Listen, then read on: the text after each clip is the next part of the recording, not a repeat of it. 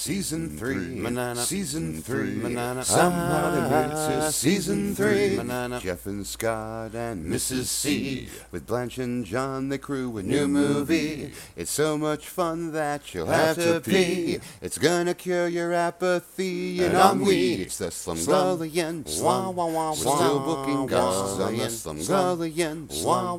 You're not getting ghosts on the Slumgullion Slum. Should probably fade on the Slumgullion. Hello and welcome to the Slumgullion, America's only podcast. Without a, without a Patreon page. Without a Patreon page, yes. We are we are literally the only one without a Patreon page. And that makes us special, and that's why you should listen. Right, because we're cheap and free. so there you go. That's an exclusive club. Try to get into that. Who am I? Oh, I'm Scott. Hello, I'm Scott. Have things gotten any better three hours in the future? Uh, I don't know. I'm three hours in the past. Have they? Oh, oh, that's right. That's right. I don't know where I am right now. I'm sorry. I'm having a doctor moment. Um, no, they haven't. Trump is still talking. Ugh. All right. Well, you know what? If he can do it, so can we. Let's talk. we can be we can say equally stupid things, if not more so. In fact, I'm throwing down the gauntlet. We are going to outstupid Trump on this episode. We have before. We will again. Exactly. All all of this has happened before, and it will happen again. And we're going to start off by talking briefly, oh so briefly, oh so very very briefly, about the Kirsten Stewart or Kristen Stewart, I don't know, monster movie Underwater. It's a thing.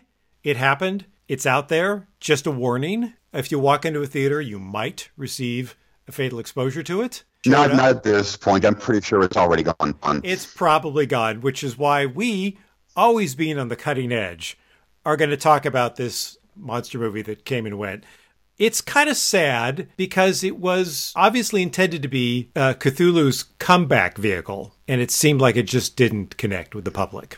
And it's kind of sad that his comeback didn't work because I really liked it. I enjoyed that movie a, a lot. You know, it was surprisingly easy to consume. I think that was the entire point. They knew what they were making. They were making a 90 minute monster underwater monster movie. So fuck plot, fuck characters, although there were characters, but really there was no fuck extraneous stuff. We're going to get to the meat right off the bat. They're in the shit. Yeah, the the movie has very modest ambitions, and I I I feel personally that it met them. I mean, you're absolutely right. There there is no there is no introduction to anybody. We just open up, and Kristen Stewart is brushing her teeth, and all holy hell is breaking loose. We don't get to know anybody. We don't have any clue where they are. Well, they're underwater. I mean, the the title told us that much. Other than that, really, we, we, we get thrown into the deep end of the pool, to extend the metaphor. And Uh-huh. all of a sudden, it's falling apart. It's shaking everywhere. It's leaking like a sieve. People are running around, introducing themselves if they don't know each other, or saying, "Hell, hey, it's you." Uh, so we know that they do know each other. Uh, T.J. Miller calls Kristen Stewart a flat-chested elfin goddess or something like that, which kind of was was a welcome release of tension because she plays the whole most of the movie, in fact, in this sort of bandeau, this kind of sports bra that really it's like why bother? I mean, what are you concealing? Nothing. And then he they come around they lampshade it. They lampshade her lack of breasts. And uh, that's fine. Jessica Henwick, I think. God, I should look this stuff up. From uh, I don't pay attention. I don't. I don't care. anyway, she played Colleen Wing in Iron Fist. She was the best thing in that. Netflix. Oh, that's oh my god! Holy shit! You're right. I completely. That's why I recognized her. Damn. Okay. Yeah, she's speaking in her in her natural British accent, so that'll throw you off right away. But she's she's as good in this as she's actually everyone's good in it. T.J. Miller, who uh, That's the thing. We can ignore ignore T.J. Miller, but yeah, he was good in the film. he was good. Everybody was fine. It ripped off, I think, six maybe seven other major movies, but it ripped off the best parts. But okay, yes, but to be fair, the movies that this film is trying to ape, you know, Deep Star Six, Leviathan, which what, what I was thinking of while I was watching this film, also ripped off the same films. So True, true. It's so it's sort of like like third generation VHS dupes. It's like you, you had a friend who had a friend who had Comedy Central in the early days of MST, and you were getting like the Turkey Day Marathon dubbed off of their VHS copies. So yeah, it's, which I had. Oh. I had that. I know exactly what you're talking about. But but here's the big performance, and you, Scott already spoiled it. Yes, fucking Cthulhu was in the film.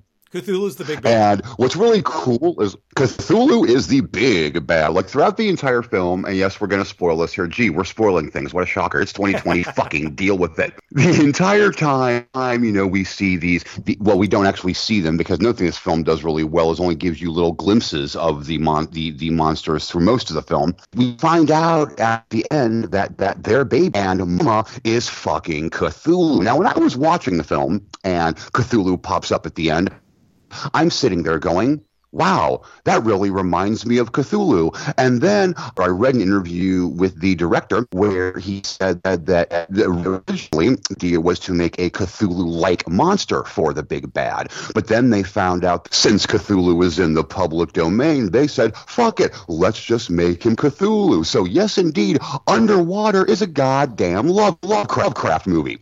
It's part of the Cthulhu mythos. Take that, nerds. It's really kind of cool. Elder gods and flat chests. There, that's going to be that should be the name of a comedy album somewhere. It's you know, I mean, it's nowhere near as batshit insane as Color Out of Space. If you're a Lovecraft fan, see that movie. Holy fuck, it is batshit insane. But Underwater, I just thought was a lot of fun. Seriously, folks, when it comes out on VOD, which should be, I would say, within the next couple of days, considering how it performed at the box office, check this puppy out. It's not bad. It's a fun time. It is. I, I, was surprised. And I will say that maybe in retrospect, I shouldn't have been so astonished because it does revisit a lot of movies that I liked the first time.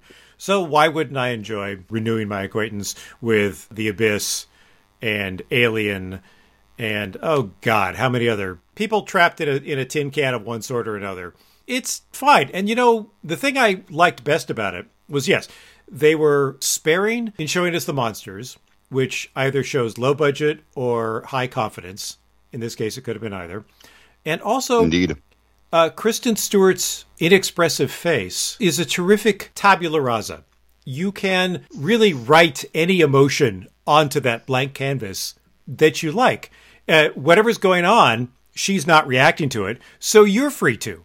You can go, ah, she's scared, or she's angry, or she's horny, or now I think she'd like some pancakes. So really, it's it's it's kind of a little mini game you can play during the movie, and uh, I enjoyed it. It moves along at a at a rapid clip.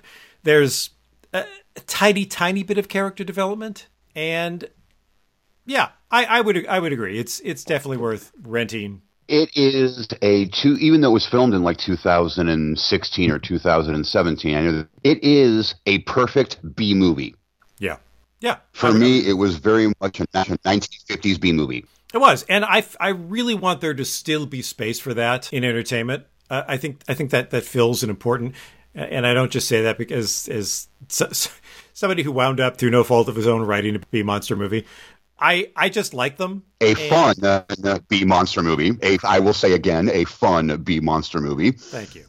Um, so yeah, I have a I have a soft spot for these things, and and this touched me in my soft spot. In case you don't remember, it's called Frankenfish. It's a blast. Thank you. Why were you? Not- I like that movie, Scott. I'm sorry. I like that movie. That quote should have been on the poster. Damn it.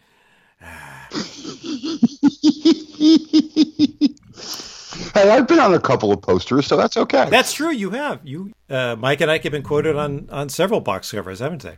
Well, granted, they were they were all from the same director, but still, hey, we we we have been on covers exactly.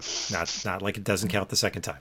Okay, we both watched it. We were going to talk about it, and then just because of one thing and another, we're a little late recording. But uh, we're changing up things a little bit. Uh, rather than having our usual for 2020 for 2020 exactly, rather than having our usual BS session at the front of the show and then having the UMC, we're going to alternate. We're going to have one episode that's pure no movie challenge, and then we're going to have one episode that's pure Jeff and I bullshitting, and we're going to see how that goes because we've had I don't want to say complaints. We have had requests. We have felt your outreach certain uh, people, more than one, I won't name names, have said, you know what? I really like your show, but I like it best when it fits into my commute. So the, the two hour episodes are a little much. Can you keep it to like 45 minutes to an hour? So we're going to try that. And in keeping with that, this episode, we're going to look at two TV shows which are inextricably bound up together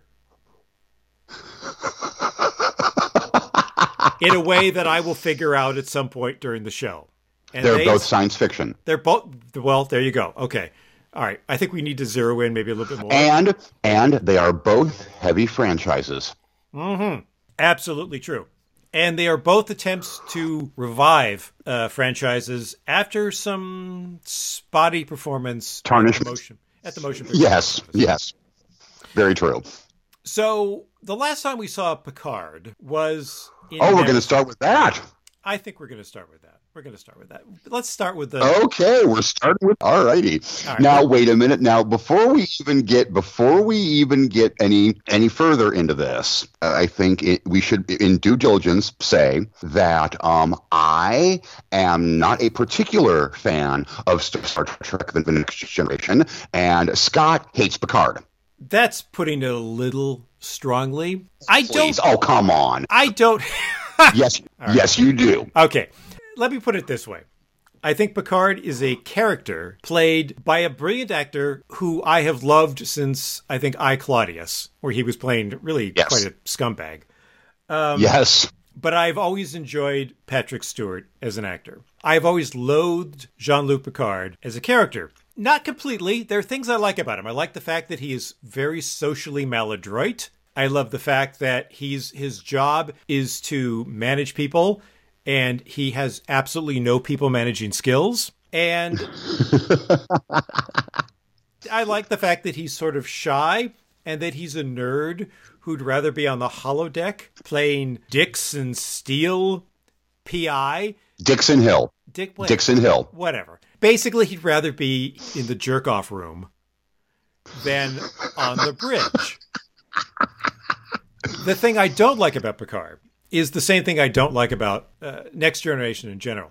They achieved their denouement in one of two ways. Either with some ridiculous bit of of uh, technobabble space magic that they pulled out of their ascending colon, which is fine, or Picard squared his hips, stood arms akimbo, like he's in the fucking King and I, and delivered an inspirational tongue lashing to some poor guest star, and that solved everything. He gave a speech. I will give Picard credit for this, and I haven't seen it yet. It was just a the coming this season clip. So maybe it's not even in the show. Maybe it didn't make the final cut. But there is the the, the Han Solo guy they hired to, to fly Picard's ship in this new series says, I heard you were a speechmaker. Okay. Yes. You're, you're going to own that? All right. All right. I give you credit. A little more due diligence here.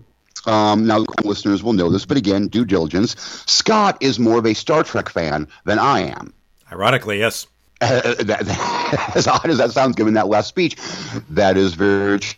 The only Star Trek that I truly like series that like that I truly like is Deep Space Nine. I think every Star Trek has had its share of good episodes, but for me personally, most of them, all of the other series except for Deep Space Nine, had more bad than good. So I went into Picard jaded, and I know Scott went into Picard even more jaded than I did. True, and I will just say this: I agree with you about Deep Space Nine. Deep Space Nine was a was a very deeply satisfying series, and I think it was smart science fiction, which I don't think anyone in their right mind would say applies to Next Generation. Next generation, Agreed. Course, Agreed. It, except for ex- except except for the episode, which I will say this, I will I will stand on this hill and fight on this hill until I die. The episode "Measure of a Man," which ties into Picard. Yeah, I, I think that it deliberately echoes "Measure of a Man" because I don't think there's any question that that is one of the finest episodes that came out of Deep Space Nine. And if Picard picks the bones of the good stuff, I'm with it. Or if it just picks some of the worst episodes and just makes fun of them, I'm here for that too. Okay. Here's my theory about Yes. Star Trek. I really loved the original series, and it's partly because I was a little kid when I saw it, and it blew my little mind. But what I realized later was the first two seasons are good. The third season's bad because Roddenberry had, had checked out. Two words, Spock's brain. Spock's brain, exactly. On the other hand, the first season of Next Generation is awful because Roddenberry had not checked out. Yes. Now, here's my The feeling. first the first season of Next Gen is horrible. Right. And then he died, thank God. And people were free to actually make a show out of it. Now, the first two seasons of Star Trek that has a lot of big dick energy. And that's because Roddenberry was getting laid. we all know this. We all know this story. He was getting laid. Third season, he wasn't getting laid. He didn't care anymore, and it just sort of spiraled into the toilet. Now, first season of Next Gen, he's too old. He's not getting laid. He's not getting laid at all, and you can tell because it's boring and it's a slog. And then he died. So Picard was always this sort of denatured, school marmish, hectoring older dude who I freely admit a ton of women find sexy. I don't get it because he is he is the ultimate mansplainer. No, you know he's a, he's a mankind splainer. He has to explain humanity to everybody, to other humans, to alien species, to everybody. He's that's Picard's thing. And that was basically Roddenberry's role in TNG. He was a, an envoy from his fictional universe. You know, he'd, he'd come to explain the perfectibility of future man to us benighted present day primitives and to stamp out any insolent signs of conflict or drama that might get in the way of his utopia. And then he died, and they could go, oh, hey, we can tell stories now. Cool. So I feel like it started under handicap, but you know what? I still have seen every episode of that goddamn show. And some of them I really love. Some of them I will re- would rewatch in a heartbeat. And some of them I would rewatch just to get mad at them. It's got that kind of pull over me. I understand, and, and uh, there there are only, I freely admit, much like the the original Trek, there are only a few episodes of Next Gen that I can even rewatch. Oh, really? But that is, but yeah, oh, yeah, there, there, there, there is there is a hand, handful, and what's what, what I find interesting is several of them actually tie into the new show. Yeah, I think that's deliberate. I, I think so far they've been smart about harvesting the canon. I completely agree with you because you know actually getting into Picard, I have to say after two episodes, I'm enjoying it. Now I know I had I had said that I was enjo- I had watched the first episode and I, was, was really impressed, and before you had watched it, so I'm very interested. Now that you watched the first two episodes, what are your thoughts? Well, my first thought was when we had this this young woman who is attacked out of nowhere. We we've barely met her. She is astonished to find out that she's she's a, a deadly assassin. With, Oh, by the way, full spoilers. Deal with it. It's 2020. Fuck off. Go on. yes, it's not even a spoiler because basically a minute and a half into her first scene, she's kicking ass. She's she's going all Yes. Jason Bourne on these black clad assassins who have come for her, and they oh she hasn't activated yet. Oh God, she activated. What crappy timing do we have? And she kills them, and then she goes to find Picard because something in her tells her that she'll be safe with him. Now, I was really prepared to hate this. That oh Okay. Jesus, is this going to be one of these things where they drag out who she is? But no, she gets killed right away. It was so it was so refreshing. I was Yep. going, yes, Yep. all right. I was I was very very shocked when she died at the end of that first episode. That that was one of the a couple of times in the first episode where I went, "Holy shit!" And I like the fact that they are not attempting, so far anyway, to make Picard anything but a doddering old man. Well. I mean, first off, along those lines, first off, there's that phenomenal scene which I know I told you about before you watched it. Um, right before Dahj dies, when they're running up the stairs and Picard can't get up the stairs. Right. Now, the only thing I didn't like about that scene where she died, which I loved, is that there's a explosion that consumes her. And then Yes. the last thing we see about Picard is he's flying backward about 20 feet through the air. And then he wakes up on his couch. And I'm going, I'm sorry. All I'm gonna say about that is Star Trek. I mean, yes, granted, I'm sure the state of 24th century medicine is amazing. Nonetheless, this guy is a prime candidate for a life alert bracelet, and he goes flying 10, 15 yards, I, you know, far enough for a first down, over concrete. you don't wake up on your couch. You know, if you're lucky, you know, if you got if you got transported out of there at a split second's notice, you'll you'll wake up in a hospital being fed jello by a robot. So, yes, they are acknowledging his age. Even more importantly, in this, in episode two, this completely freaked me out. He has the fucking degenerative disease that he had in all good things. Yeah, I was astonished. But you know what? It, it gives the showrunners a ticking clock. If he Yes. whatever he's going to do, he's got to do it fast before he's immobilized or incapacitated or or dies. I like the fact that the first episode is not a high school reunion. When I saw when I saw trailers for it, you say, "Oh, there's seven of nine. What the hell did she ever have to do with Picard? Oh, there's there's Riker and Troi. Like, oh, is this just going to be a greatest hits? Are they just going to go on tour?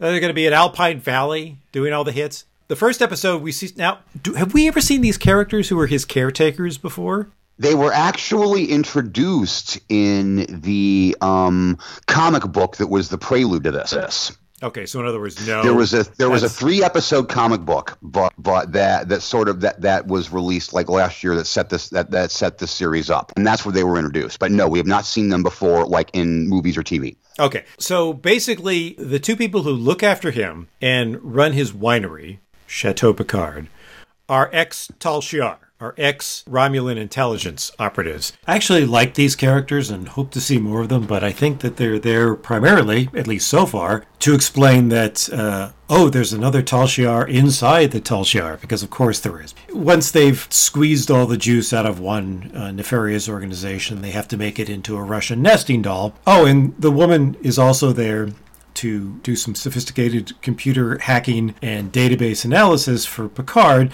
because he's basically a grandpa who can't program his own VCR. Um, but anyway, I went into Picard with, with a tremendous amount of trepidation.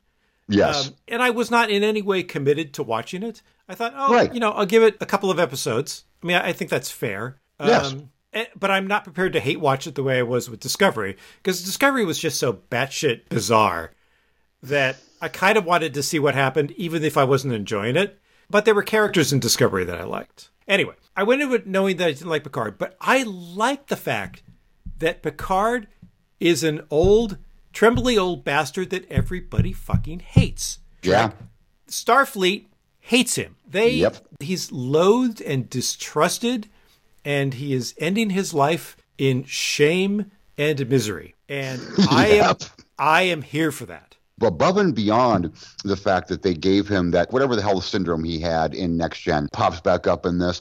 I love the fact that you know i have a feeling that we're going to see maddox. I hope it's the same actor but maddox is going to be a character. Well, they they're bringing back Hugh, and they got the same actor who played Hugh in the series. Yep So I'm absolutely unless he's dead, they're going to get the same actor who played Maddox. because I love the fact that by the end of the first episode, I was like, oh my God, this is so directly tied into my favorite episode of Next Gen. This is really kind of cool. Yeah, and I like the fact that Picard has dreams about Data. It makes perfect sense because Data saved his life. Yep. The fact that he's still haunted by that makes me like him as a character. And like I told you, I'm sorry, that opening scene in the first episode where you just see space and they're doing blue skies, a very nice dig to Star Trek Nemesis, by the way. That was such a beautiful shot of space. It was the, the the effects on the show so far have been been cool. Although I have to say, San Francisco looks more dowdy than I've ever seen it. I mean, it looked better in Star Trek Four where they go save the whales. The buildings all look like like a mall in Copenhagen. I mean, it's just nothing. Nothing. There's nothing Yeah, yeah. really startling or amazing about it. Earth looks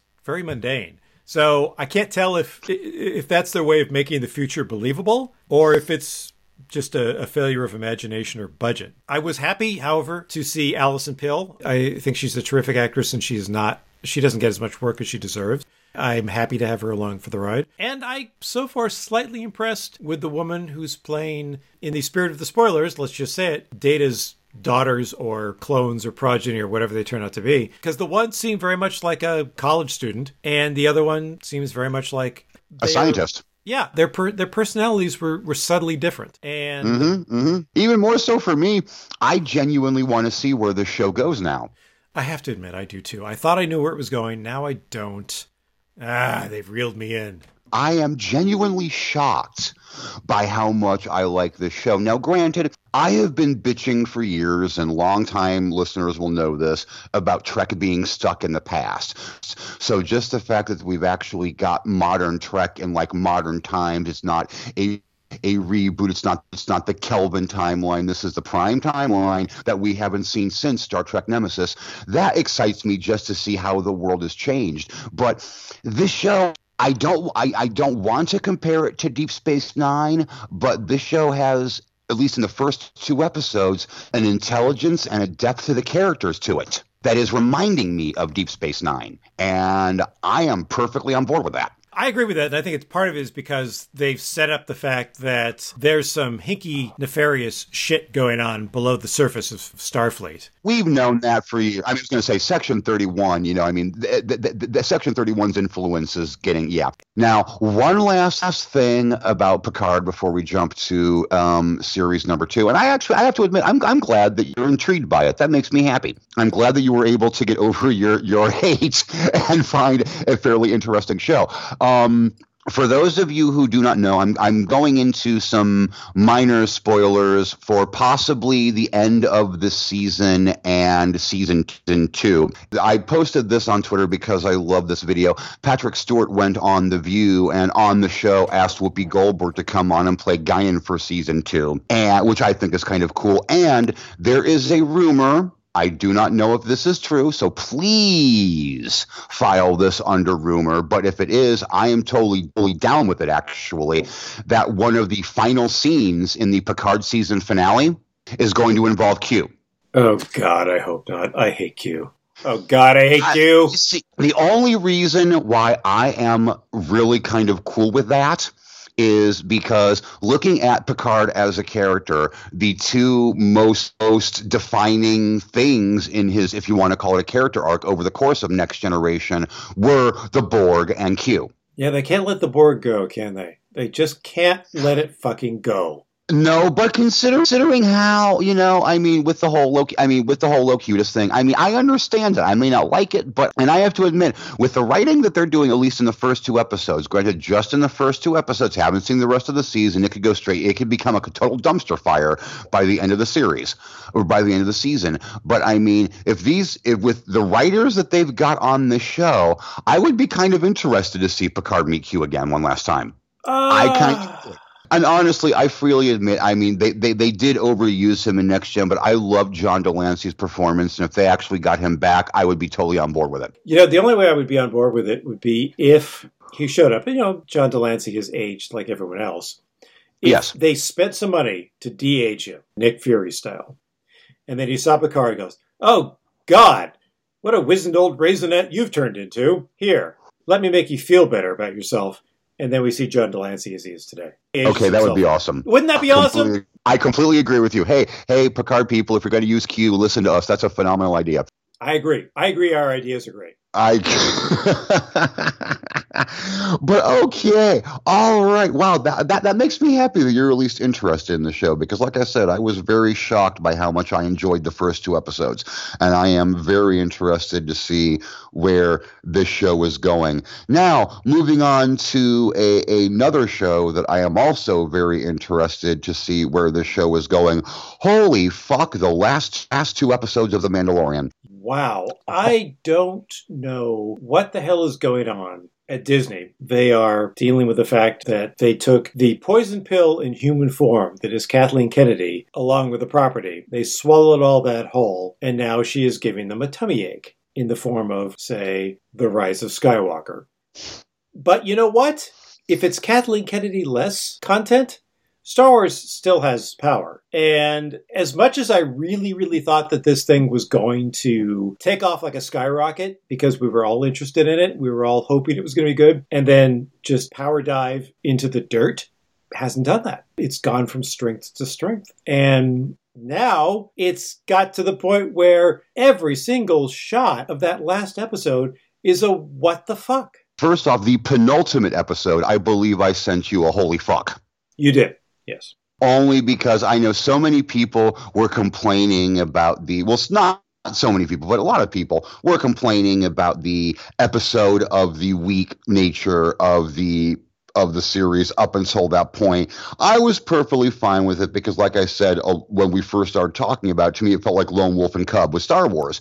But then that penultimate episode, threads started coming together. Yeah, there, there were complaints, and I think they were legitimate that, that some of the episodes did not advance the story that much. But Star Wars wears its origins and its influences on its sleeve. It's clearly Yes. Buck Rogers. It's clearly Flash Gordon. It's a Saturday morning serial from the 1930s. And those things were episodic and they treaded water. They spent a lot of time recapping stuff because it padded out the episode. So I was fine with it, but even the, the, the episodes that didn't necessarily advance the broader narrative were still good. They were still Yes. fun. And I have to say, the fact that Gina Carano came back for the last part of it made me so happy because I thought when Yes. she made a, a big impact on me. Now, granted, I'm a Gina Carano fan. I've loved her since she was a, a UFC fighter. Okay. Um, I followed her kickboxing career. I'm probably one of the few people who saw Haywire. yeah, I think you are. And, you know, it's like, oh, she's not a great actress. Well, you know, she's better than Van Damme. And she's getting better. Yes, she is. She yes, is she is. I mean, I think she did some stuff in the finale that I thought was just am- her scene. Her her her scene not wanting to leave uh, Din in the finale was just phenomenal.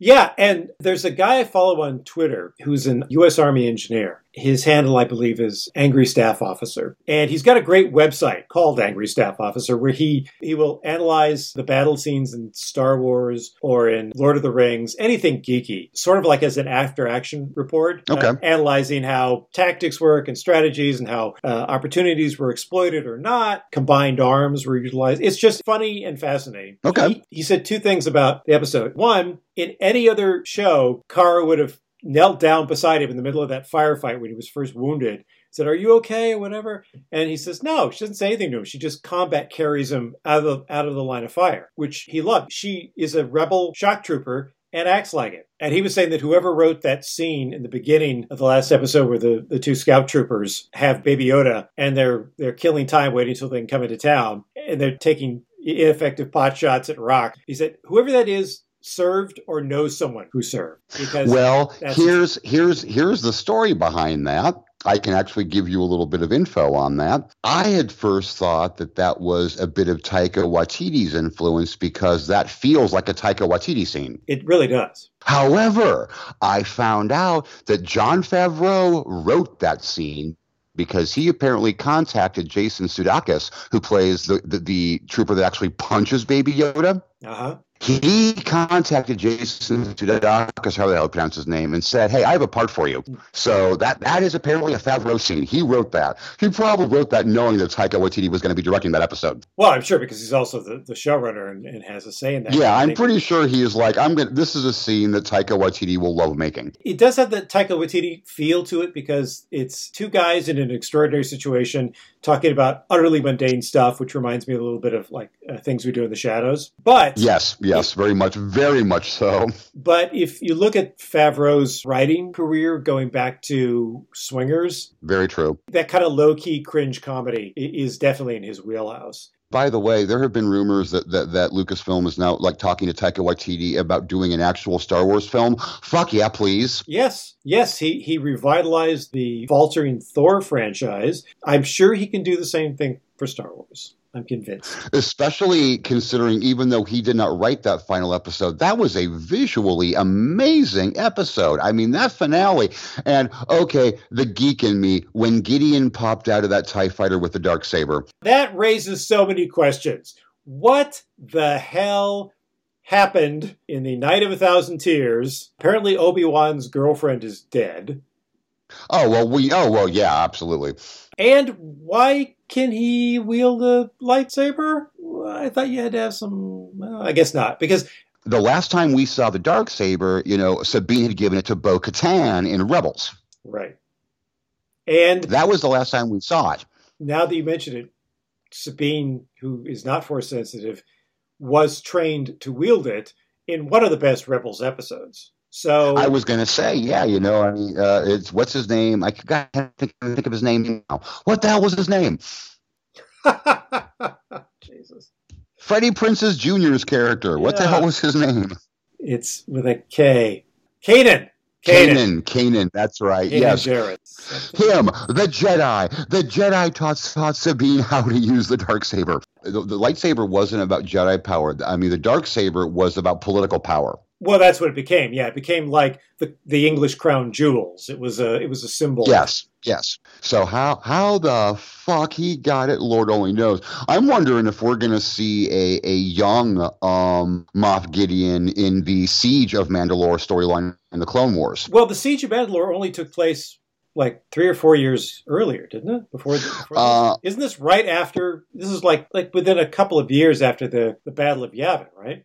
I'm honestly that I'm honestly not sure. I genu I, I would assume so, at least as far as that goes, which is why I'm wondering if we'll see like a younger Moff Gideon in the uh, Mandalore storyline in Clone Wars, where he might first learn of the dark saber. That'll be interesting to see. I mean, they, they are becoming the, the the Star Wars stuff is all becoming very Marvel-esque in, in the way it's it's threading together.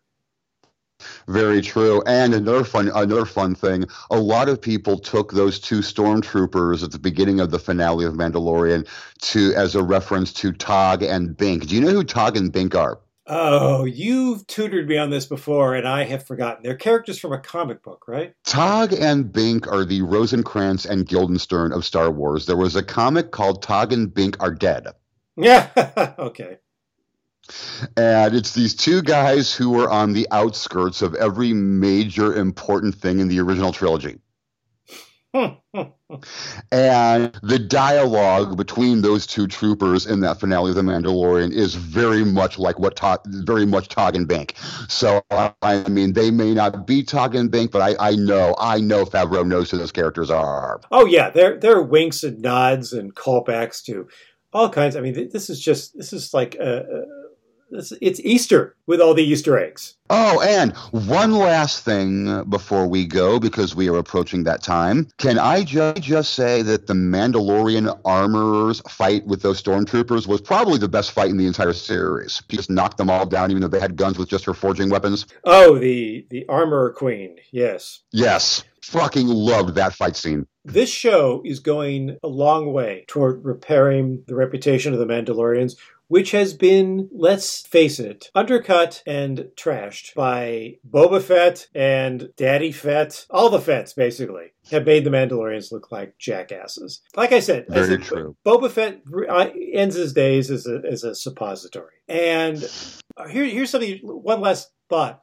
When I was watching the last episode of The Mandalorian, knowing it was directed by Taika Waititi, I was struck by how much it reminded me of Jojo Rabbit.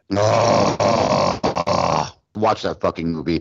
Oh my god. Go on, Scott. Uh, I agree, and I, I I I endorse that view. The scene where he's his parents Yeah. his parents stuck him in this basement or this cellar and immediately get murdered by robots, and he's about to die, and then he gets saved by Mandalorians. It's like this is kind of a, another side to what the kid in Jojo Rabbit experienced. Because basically, this kid gets caught up in a fascist, militaristic cult with very iconic looking uniforms and brainwashed into their ideology.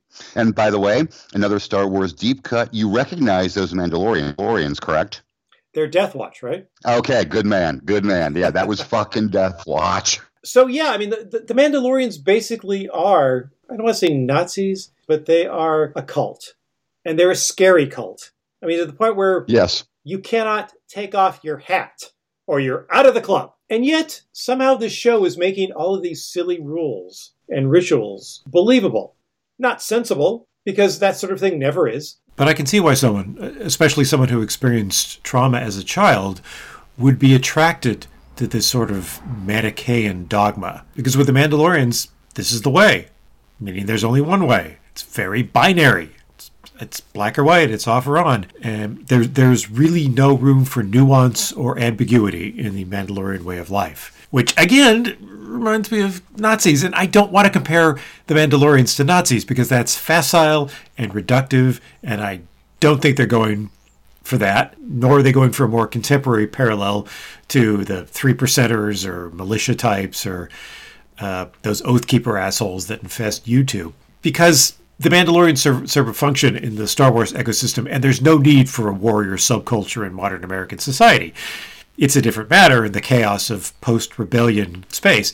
And it's easy to see why a child who's who's lost their parents in, in, in war would be attracted to that kind of strength. You know, you, you never feel more powerless than when you're a child. It, just as there was a sense of national trauma in Germany after his loss in World War I, which the Nazis exploited to achieve power.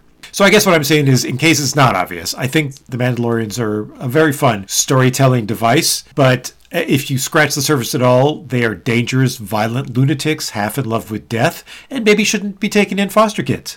Uh, you know, if later in the series Mando's success with Baby Yoda inspires him to open up a daycare, I'm not going to give it a good Yelp review. I'm just not.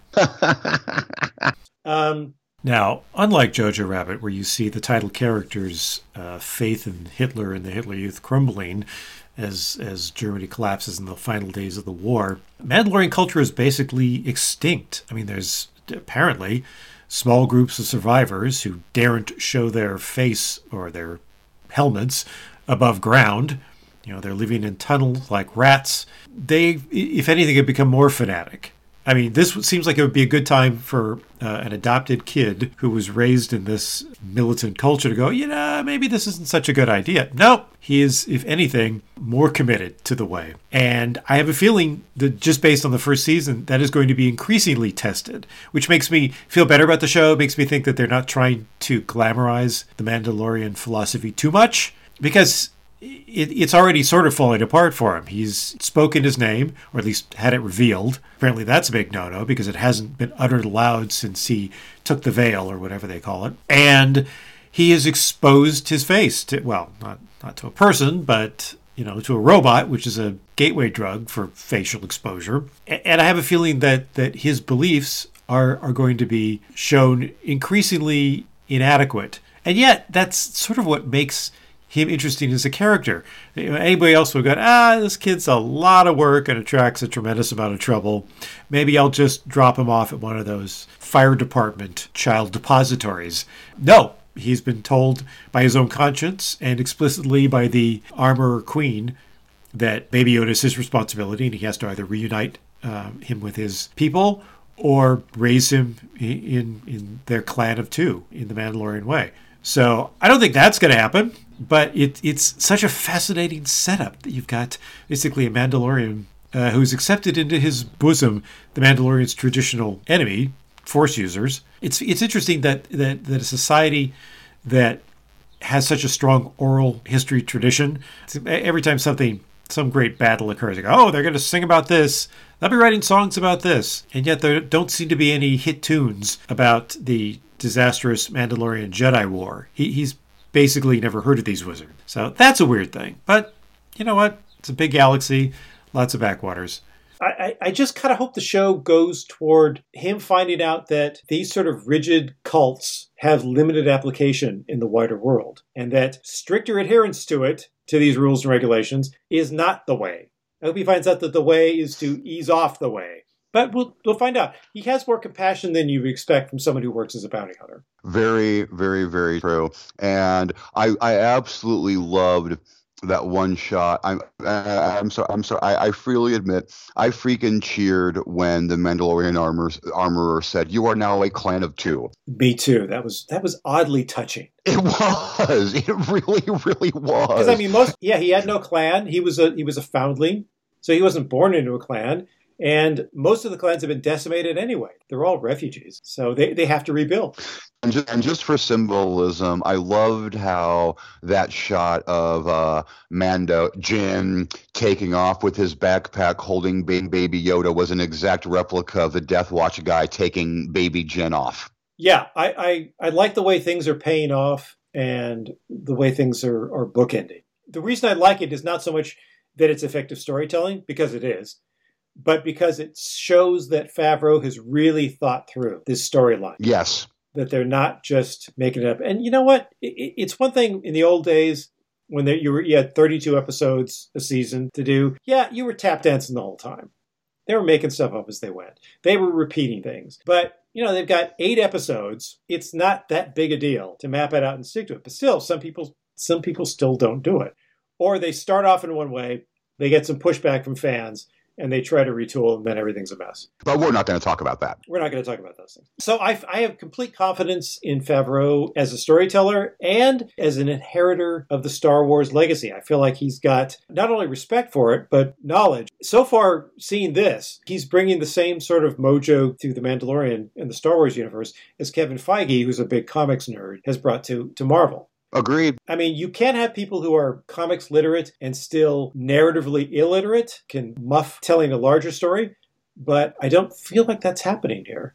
And I cannot wait. It's killing me that I gotta wait for the next season. That there is not another episode next week. I know, I know. It the Mandalorian. Watching that finale, it was the first time since the days of Battlestar Galactica when I went, "Fuck! I've got to wait this long for new episodes." Ah! And this is exactly, this is the reason why, as big a mess as The Rise of Skywalker was, and frankly, it was a mess. I mean, let's yes. be honest. Um, yes. The reason I, I, I'm not as angry about it as a lot of people are is because I still, The Mandalorian is a clear demonstration that good stories can still be told in the Star Wars universe. That Star Wars can inspire exciting new tales and, and new characters that draw you in. And I feel like eventually they're going to find the right people to tell those stories. I feel like some of the people in the executive suite have to go because I think there have been some bad decisions made at that level. But there are people who, who are Jon Favreau's age and our age who grew up with Star Wars, who love it, who know it, and who could bring something new to it. My faith in the whole enterprise has been renewed by The Mandalorian, and I, I am so excited to see where they go next with it. Not just with this, but with Star Wars in general. I feel like TV is going to. I, I was really excited for this Obi Wan show, but it's it's one step forward, 18 steps back. Yeah, yeah. And on that note, that's actually a beautiful place, except for the Obi Wan, to uh, end this episode. I'm being time Nazi here, Sieg Heil. So that is it. We will see you not in two weeks, but in one week with our UMC, and we'll tell you what the UMC is then. So until later. Later.